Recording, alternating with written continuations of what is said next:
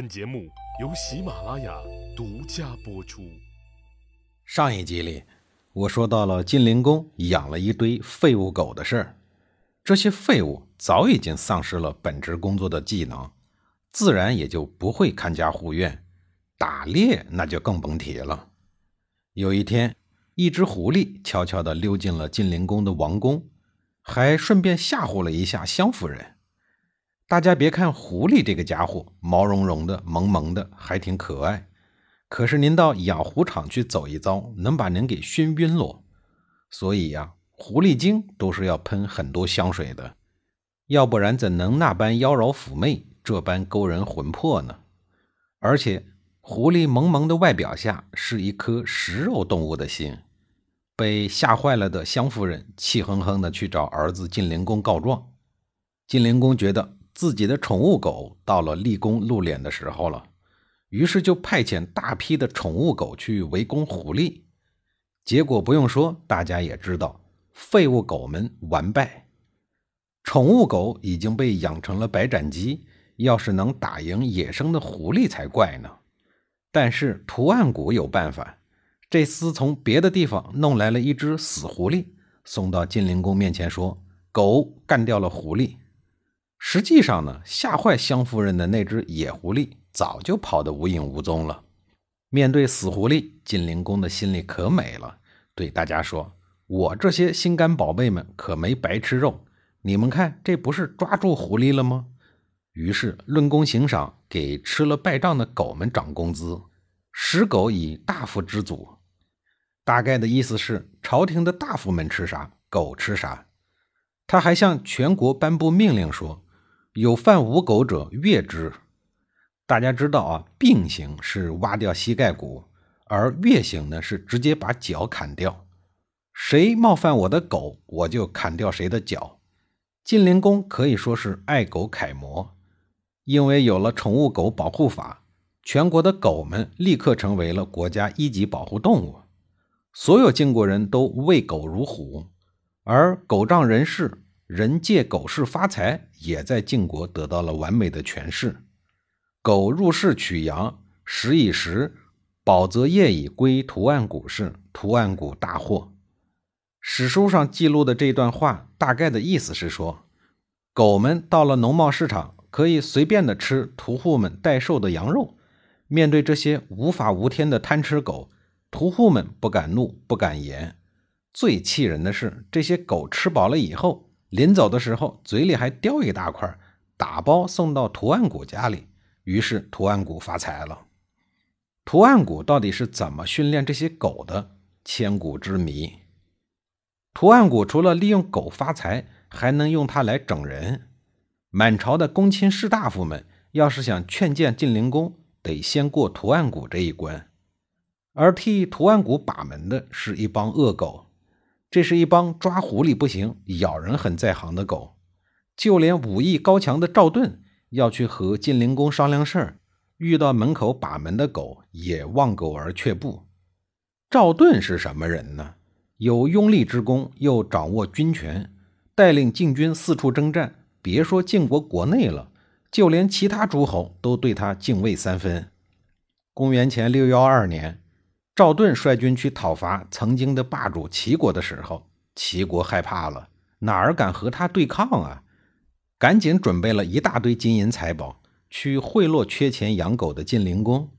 赵盾的大军还在行军的途中，突然传来国君要求他退军的消息。赵盾一头雾水，撤军回去一问，才知道晋灵公拿了人家养狗的钱。这个真的是让赵盾难以下台。更要命的是，这是明确的告诉天下人，晋国君臣不和呀。赵盾本来就功高盖主，根本就不怕晋灵公，跑过去跟他狠狠地吵了一架，当然也惹恼了晋灵公。晋灵公不敢和赵盾明着干，竟然派杀手去暗杀赵盾，以一国之君派人暗杀自己的朝臣，这晋灵公恐怕也是古今难得一见的庸君了。图案谷的门客大力士楚尼接到了晋灵公的命令以后，天不亮就来到了赵盾的家门口。当看到赵盾大清早的衣冠整洁，坐在堂屋里坐等上朝，因为时间还太早，就顺势在椅子上打盹。楚尼的内心十分的自责，像这样的忠臣怎么能杀死呢？残害忠良这种不仁不义的事儿，他干不出来。可是不杀赵盾，又辜负了王命，等于不忠。眼下是既不仁又不义，还不忠。这还怎么能有脸活在世上呢？于是大力士楚尼用最大的力量猛然地撞向槐树，当场脑浆迸裂而死。七窍一位面目全非，认都认不出来。楚尼死了，死无对证。赵盾也不知道谁要刺杀他。要这么看来，赵盾在晋国的仇家为数可不少。见暗杀不成，晋灵公就养了一条藏獒。平常把赵盾的画像放在藏獒的眼前展示，到他要吃饭的时候，就让藏獒撕开画像的肚子，里边就有很多的食物。时间长了，藏獒就条件反射，只要看见赵盾的画像，它就会扑上去咬开肚皮吃东西。过了一些日子，晋灵公假装请赵盾到宫中喝酒，一进宫殿，赵盾的贴身护卫提弥明便发现了端倪。他注意到今天殿前站岗的武士明显比往日多了很多，而且看上去呢，表情格外的凝重，目光中还隐约透着一股杀气。再往里看，晋灵宫的后方原本是通向内室的左右两条长廊，今天不知道为啥挂起了帆布，在烛光的照耀下，似乎还能看出一些人形的轮廓。提弥明预感到情况不妙。他想马上把这个情况告诉赵盾，但又怕惊动了晋灵公，导致他狗急跳墙，提前动手。就在提弥明愁得不知道该怎么办的时候，赵盾这个时候第三次举起面前的酒杯，准备再次向晋灵公敬酒。提弥明马上有了主意，他一个箭步冲上前，站在赵盾面前，对他说：“周礼有规定，小宴之中。”臣子陪国君饮酒，不得超过三杯。如今相国三杯已满，就该离席告辞。如果犯了礼数，怎么能成为众臣子的表率？说完，提弥明也不管赵盾是什么反应，直接拉着他的衣袖，把他朝门外拉。